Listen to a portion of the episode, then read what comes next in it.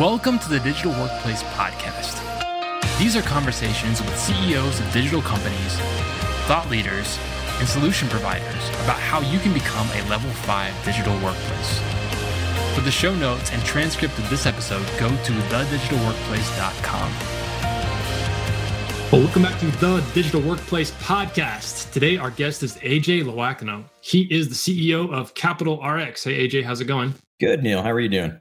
I'm doing quite well. Excited to talk to you on this Monday morning, getting our week started right. Let's start off, though, making sure that you are a real live human. Your CAPTCHA question to prove your humanity. AJ, if you are going to be introduced, what is your intro music? Like at a conference or something like that?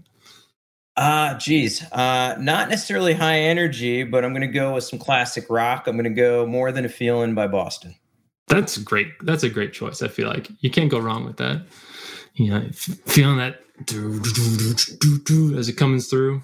It's, it's gonna be great. Yeah, it's just a just a really cool track, and you know, I love the story behind that company. You know, where you know you had someone who was a MIT graduate who was working at Polaroid, and it was his last chance to make it into the music business. Put together a track with some borrowed musicians that would later become his bandmates, and went on to produce one of the most successful albums of all time. Period. Yeah, you know, just amazing story. Yeah, that's that's a great reminder too. I didn't know all that of like how like you don't have to follow everyone else's path for it, and you're never too old to take that chance, right? To follow that dream. No, just taking that first risky step. yeah. Well, that proves you're a human. Anyone who likes Boston is a real human, I think. Although maybe one day machines will catch on, but for now, that, that still works. So let's jump into your company. Tell us a little bit about Capital RX. How did you get started? What's your mission and what you're doing?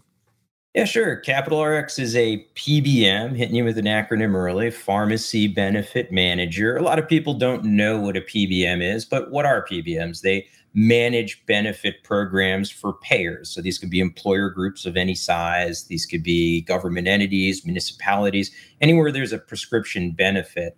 Uh, people may relate to existing PBMs such as CVS or Optum United, Cigna Express Scripts, massive multi billion dollar healthcare companies that really control about 80% of the marketplace. So at Capital RX, we've kind of went through and redesigned the pharmacy benefit program. And really, at the core of it are two parts. One is a fair pricing model, which we could talk more about. And two, heavily using technology to create process automation and workflow automation to create the efficiency to operate not just a better model with a better service requirement, but also lower costs so this is like one of those classic ideas where it's like it's a great idea. Everyone's going to agree, like, yes, we should have better management, we should have better workflow, we should have better pharmacy access for people, it should be cheaper, all sorts of things.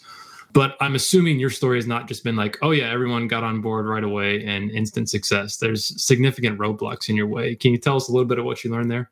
Sure. Well, I mean, people often ask me, so we've been doing this for three and a half years people would say, Would you ever go back and change anything? And the immediate answer is never. I would never want to go back. It's probably some of the toughest times for any organization, but in our business, uh, it's really difficult because our average client size is about 7,000 lives. So these are big employer groups. So when you're gaining the trust of a big employer group, what are some of the typical questions that are going to be thrown out? who are some you know other people that you do this with? And you would be like other customers? And you know back in the day when you're starting out i'd be like including you? And they're like wait no customers? And i would be like no. And they'd be like well how long have you been doing this for? I'm like including this week? And they're like wait a second you haven't done this more than a month or two and i'd be like nope just started fresh and so those are really difficult sales and you never yeah. want to go back. And I am extraordinarily appreciative of the customers that had faith in the model and in us as an organization to execute on that promise. And I like to point out we've never lost a customer. So we did execute on those statements, those guarantees, uh, that delivery model, and it's only improved. And I think the other thing that was, you know, another headwind there, besides you're new, is you have to invest an enormous amount of time, effort, resource, and technology. I mean, this entire industry scaled through people. And you can't follow that same recipe. You can't be like, okay, for every 10,000 clients, we need X number of operations people and underwriting people and pharmacists and clinical account managers and analysts and billing and finance. That will never work because yeah. you're never going to make up the ground you need to beat your opponents. And so the next thing you know there is the technology investment. You can't have everything tomorrow. So you start the PBM industry, if you're with me three years ago, do we have the systems we have today? Absolutely not. So you're going to compromise. You know, you're going to be like, okay, what's the triage? What do we need to do first? And the last headwind, you know, I think is just yeah. the status quo of the industry. A lot of people make a lot of money sure. keeping things the way they are. And oftentimes these people may be advisors to employer groups, but people don't understand the inherent conflict of interest for a lot of these broker consultant relationships in healthcare where you know they're getting paid by the largest PBMs and carriers out there and they're being entrusted with being an unbiased consultant. Let me pick the best option for you, but lo and behold, right. I always pick the option that pays me the most money. And I think this is part of the problem with healthcare, but we're seeing these walls being ripped apart where people are starting to get on board and saying, wait a second, are you a marketing manager? Which is cool if you want to represent a carrier PBM and say you've got a deal and you get paid on that deal. That's great. But you can't be the unbiased administrator or consultant that helps the employer choose what is the best option. And this is what we're seeing more and more um, is that people are starting to question the old way of doing business, which obviously benefits us. What kind of advice would you give to somebody or yourself like three years ago to somebody who's going up against, they're trying to be a disruptor, they're trying to change things for the better? What kind of stomach do you need to have? I mean, there's there's all the challenges of just starting any kind of business, which, like you said, we got to get that technology, we got get the people, you have the first customers. But then when you also have this whole status quo industry that, that's facing you, that's saying we don't want to change, we have also all the reasons in the world to not. What kind of mental game do you have to play to get into that? Yeah, I think the mental game first and foremost is you're going to understand that this is a fight. You know, you're going to understand that you're not going to win every battle. So you you have to be prepared for a lot of no's.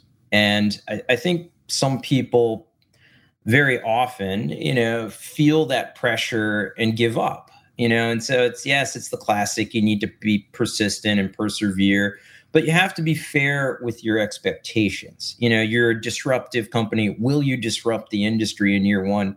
No. Will you do it in year two? Mm, probably not for most businesses. Year three, possibly. Year four, you know. And so, depending upon your business model, you have to think about that perseverance relative not just to your own uh, ability to deal with stress and to fight through things, but what's your budget? you know that you're you're laying out for this what are your milestones of accomplishment that you're trying to achieve to show progress you know, if you're bootstrapping, how do you survive on the budget you've developed? If you're taking investment dollars, how do you demonstrate value back to those investors that have mm-hmm. entrusted you with that capital? And so I, I, think my point is always yes, it's going to be a grind. I think most entrepreneurs understand that.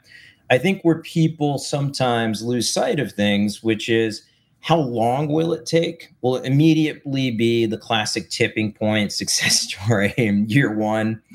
it's never been that way for me. I always say I've never had an easy road. There's been no shortcut for me. It's always been the multi-year grind, make incremental gain, and then, you know, develop a brand that's trusted and continue to move forward with that model.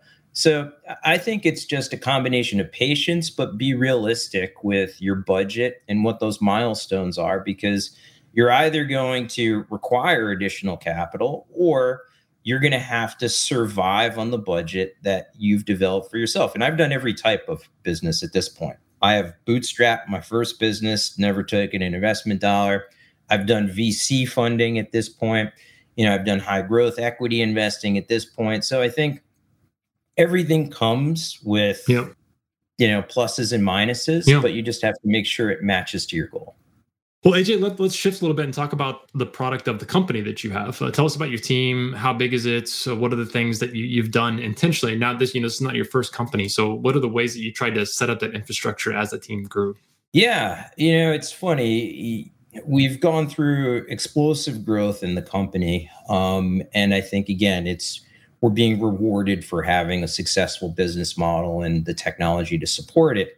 So I just had a board meeting recently, and this time last year, we had like mm-hmm. 129 employees. Um, we're pushing wow. over 300 this time this year. You know, and so it, it, a lot of growth, especially in a pandemic where normally we would have a much more centralized footprint. So this is an interesting statistic. When you know you talk about building teams, uh, before the pandemic, we were about 85% mm-hmm. of our workforce was New York City. It's our headquarters. And then if we look during the pandemic, we started to shift. You know, 60% was New York, 50% is New York. You know, and I think right now we sit just slightly under 50% of our workforce is New York based, and the rest is we're now located in 21 states across the country. And so one of the things that the pandemic taught us is we used to be so focused on the collaborative kind of framework of everyone in an office and being able to know everyone mm-hmm. and talk to everyone, which I still think is helpful. But the other thing the pandemic taught us, which was you can have a distributed workforce across multiple states and multiple time zones. You can have uh, a productive workforce, you know, where managers are not working directly with people indirectly. Um, and I think it also made us recognize that even going back to work, we're never going to hmm. go back to five days a week. And so I think when we looked at building our organization, we started with a very different blueprint. And I think this happens quite a bit in any small business is you have to adapt and overcome with what's being thrown at you. And so you don't have the luxury of saying, well, let's wait and see, let's ride this out. Let's, you have to make very crisp, clean decisions in real time. Time yeah. is our most valuable asset. I say all the time to everyone in our organization. So we had to make a decision. And I said, we're going to go where the talent leads us. We're not going to force people to New York. People are in New York. It's great. It's a wonderful city. You know, love the community, diversity, the groups that we attract in here. It's, it's a great place uh, for any employer group. However, there are talented people, you know, in our industry in every state. You know, let's find them. And so I think it was a real benefit. And I think one of the things that we had to kind of adjust is how do you manage, you know, remote workforces, including our call hmm. center moved entirely virtual, you know, which was something that you don't normally see in this industry in healthcare. So a lot of changes that we had to make, but I think they were the right decisions.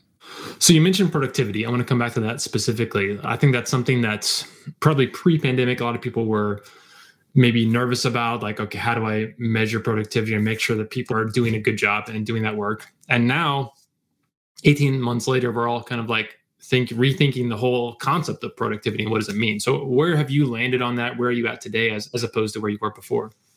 So at the core of everything we do, I believe trust is critical to any you know high productive highly productive workforce and I, I, think trust is at the core of everything we do and what i mean by that is you have to trust everybody down to the associate level you know you have to empower people to make decisions because if you have to have the meeting about the meeting and review every decision on your team you're never going to be able to sprint you, you, mm-hmm. might even never be able to mildly jog and make progress. So, in order to continue to sprint, and look, you're going to break things, but I always point this out no one can break the company, you know, short of doing something you shouldn't, you know. And our point is okay, like, we're never going to know the outcome. I definitely believe there are infinite outcomes to any decision. And just because you do the opposite right. doesn't mean it's going to be a better outcome. So, as long as you put some level of thought and heart into your decision, I think it'll be fine. But as long as it doesn't take too long. So I'd rather us continue to make progress. I think the other thing that you have to look about with productivity is how do you measure it remotely?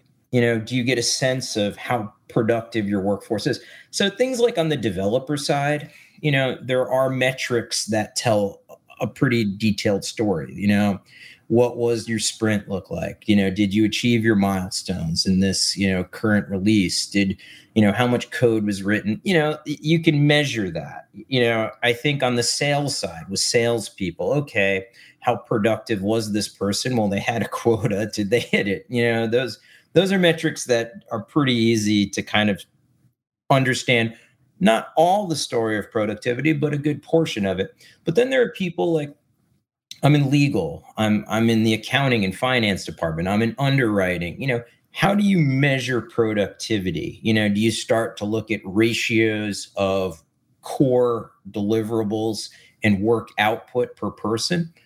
yes, you, you can. And I think that's one way you begin to look at it. You have the subset of KPIs and, you know, you have a head count, or at least we look at a cost or a unit economic on major functions that we do within the company. And I think that's helpful. But I think there's another area that's recently emerged in a conversation, and it's around how do you know someone is yeah. doing the best job they can?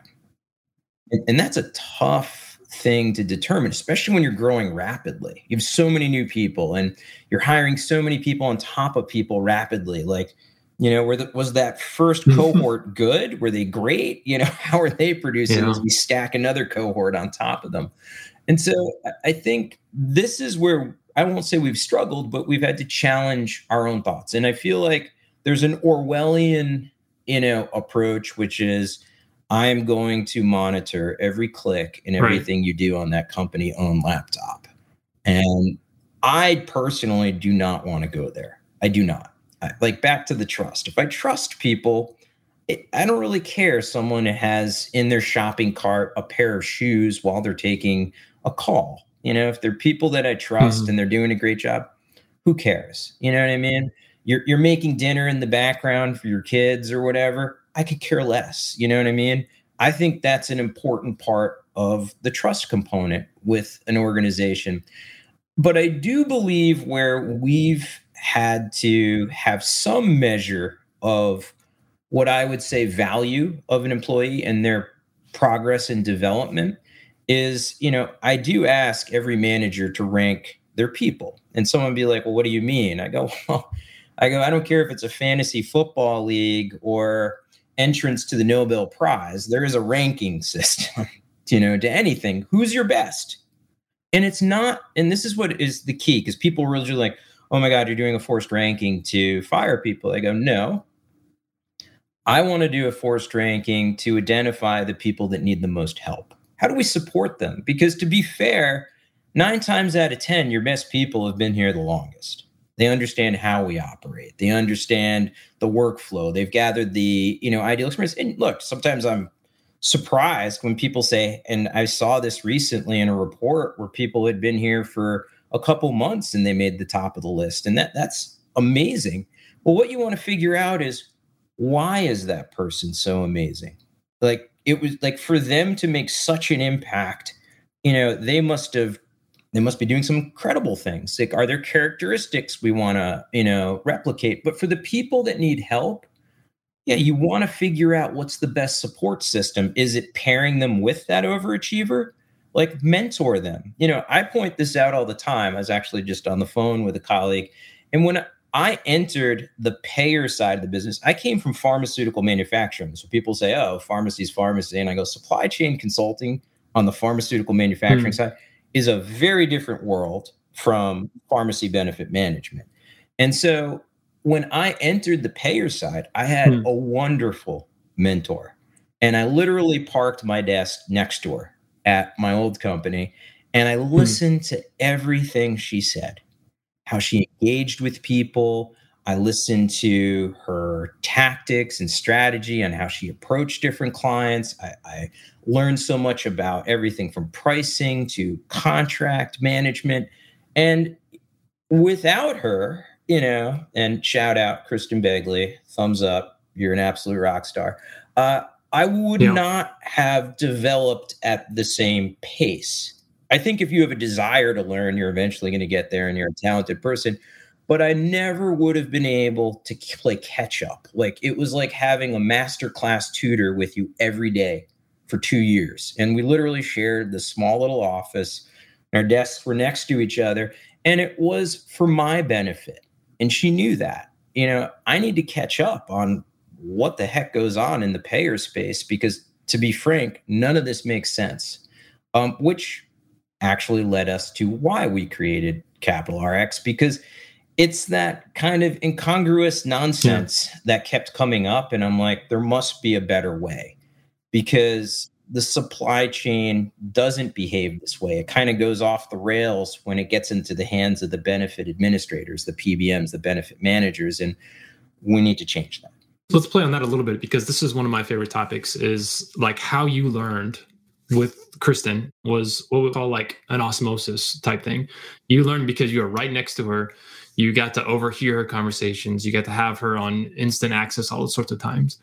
How have you found a way to replicate that or to provide a similar benefit within these distributed teams that are that are pulled apart and people aren't next to each other all the time. It's definitely a benefit you want to give to people but you also want to have that that kind of tight relationship that you had. Have you found a way to kind of bridge those connections? Yeah, I think some of it goes back to identifying the people that need help, you know, so assigning them a mentor so they can join conversations passively with the person that we're pairing them with. And then the inverse is true. Can that person listen in, not to admonish or correct someone, but mm-hmm. to say, hey, this is things that you want to look at to do better? And I think that's the way that we've addressed it recently you know, I won't yeah. say we have an open and shut case study here of success. I think, like a lot of people in this kind of reoccurring pandemic world, we're trying to figure out what that looks like. So we're trying this. I think it's helpful. Um, I don't think you're ever going to get the consistency of you know showing up five days a week, with the exception of work travel. You know, to gain that connection and transference of knowledge. But I think you can do yeah. it with again making the people accessible you know making your partners and colleagues accessible to conversations like hey you want to listen to me do a pitch great you want to listen to this person do uh, an implementation kickoff call awesome and that goes for me as well i have questions all the time on how things work because i always feel as a senior manager when you stop taking out the garbage, you stop being an effective manager. Not to say things are garbage as uh, workflow processes, but what I mean by this is you have to know how things function and work. If you don't, how are you going to understand, you know, the decision support and the strategic guidance you're going to give the organization if you've completely lost touch with how things work? And so, you know, a great example is uh, myself and my C-suite peers, all mm, of us yeah. have to do a three-hour shift every quarter in the call center. And people will be like, "Why?" And I would be like, "Well, one, you want to hear from your end user. You know, the patient that's at the pharmacy and saying how do I access this medication or I don't have a, a, benefit card? How do I order one? You know, whatever may come up here. And I think this is so important, you know, in understanding these workflows. And, you know, I talk about taking out the garbage as people would be like, well, why would a CEO ever want to listen in on an implementation kickoff call? Is why would a CEO ever want to hear, you know, a billing and finance discussion? Because you need to periodically understand how these things are functioning.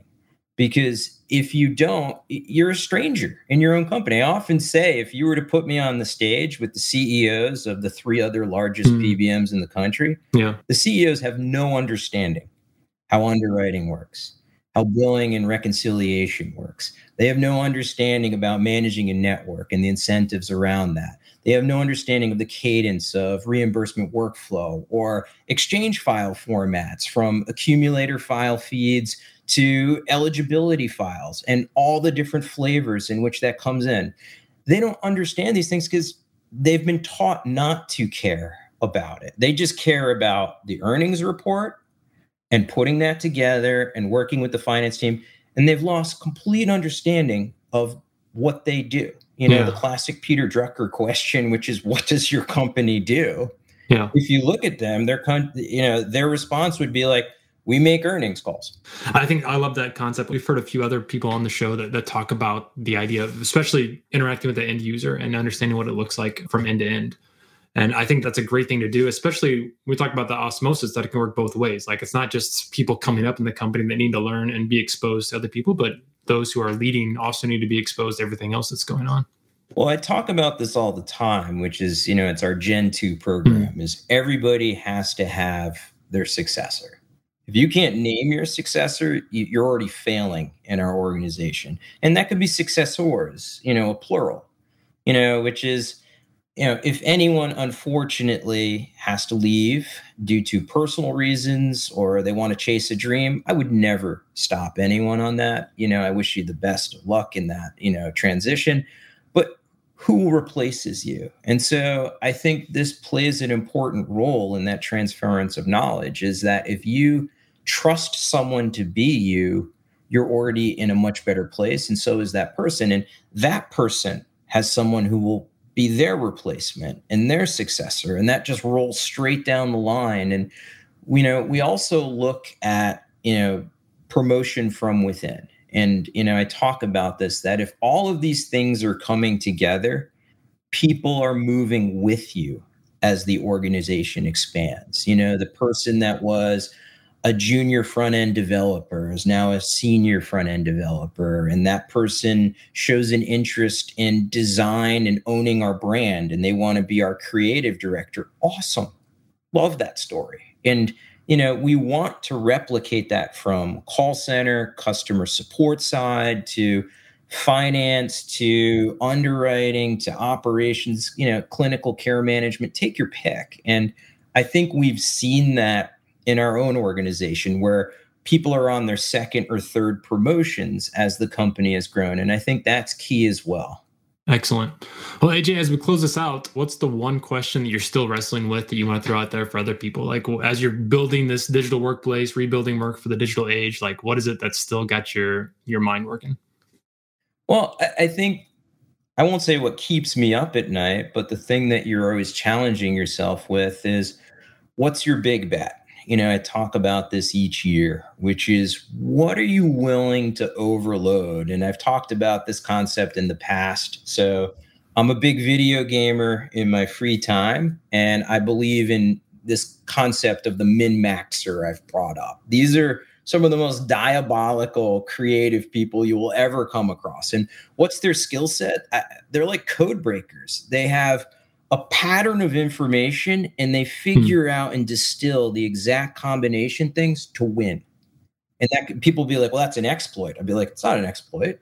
That person has figured out using the rule set that has been given to them the best outcome with all of the functions in front of them.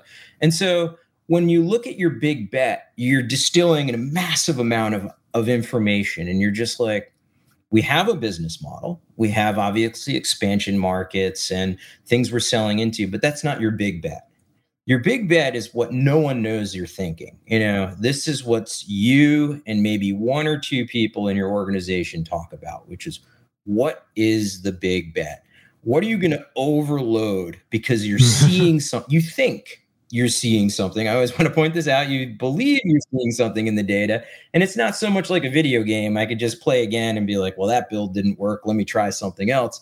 I, I genuinely believe this, which is I see something in the data, but this is, you have really one chance. You're about to overload something. And that's what I talk about a big bet. It's not like, we're going to test 20 different things. I mean, this is the classic difference between my competitors and us you know, a, a large healthcare company will do 50 little pilots that will be inconsequential and basically they'll spend money and pat each other on the back and nothing will come from it. We're going to look at the data and be like, mm this is really important. And I'm hmm. about to push 40% of my budget towards it. That's a big bet. So the thing that we struggle with in the digital age, you know, I think is when you look at the digital workplace is used to be able to collaborate a little bit more at that two or three people and focus on these things and the data might have been easier to reach because we're you know sharing in that distillation process So for us, you know, we obviously have our big bets locked and loaded for this year. And we're going to see what that turns into. And we're going to decide on what our big bets are as we go into 2022 and beyond. And I think this is something that every entrepreneur or, you know, yeah. employer manager this is something they need to be thinking about. What's your big bet? Yeah and like you said the collaboration element how much faith do you have in that big bet? Because usually it's something you're thinking about all year long. You're throwing ideas back and forth to each other. And are you do you still have that space to, to be collaborative and think about that? That's a great point. Yeah. And so you know it's something yeah. that i think you in the past maybe had more comfort with because you had a chance to spend more time together on that decision but you still have to make it. Well, AJ, this has been great. I love your perspective. Love what you're doing. All the best to you and your company as you keep moving forward. Where should people go to learn more about what you're doing, what you're putting out there? Yeah, thanks, Neil. Um, you can check us out at cap, C-A-P dash rx.com, cap dash rx.com. Excellent. Well, we look forward to hearing more from you later. I, I'm anxious to see how you develop and things change and as you grow and learn more things. So we'll definitely be checking in with you again soon. Thanks so much, Neil. Have a great afternoon. This has been the Digital Workplace Podcast. If you liked it, please take a minute to leave a review wherever you found it. Go to thedigitalworkplace.com and sign up for our twice a month newsletter. It keeps you up to date on the best ways to build a level 5 digital workplace. Music for the show is provided by City of Sound. I'm your host, Neil Miller. Keep moving forward.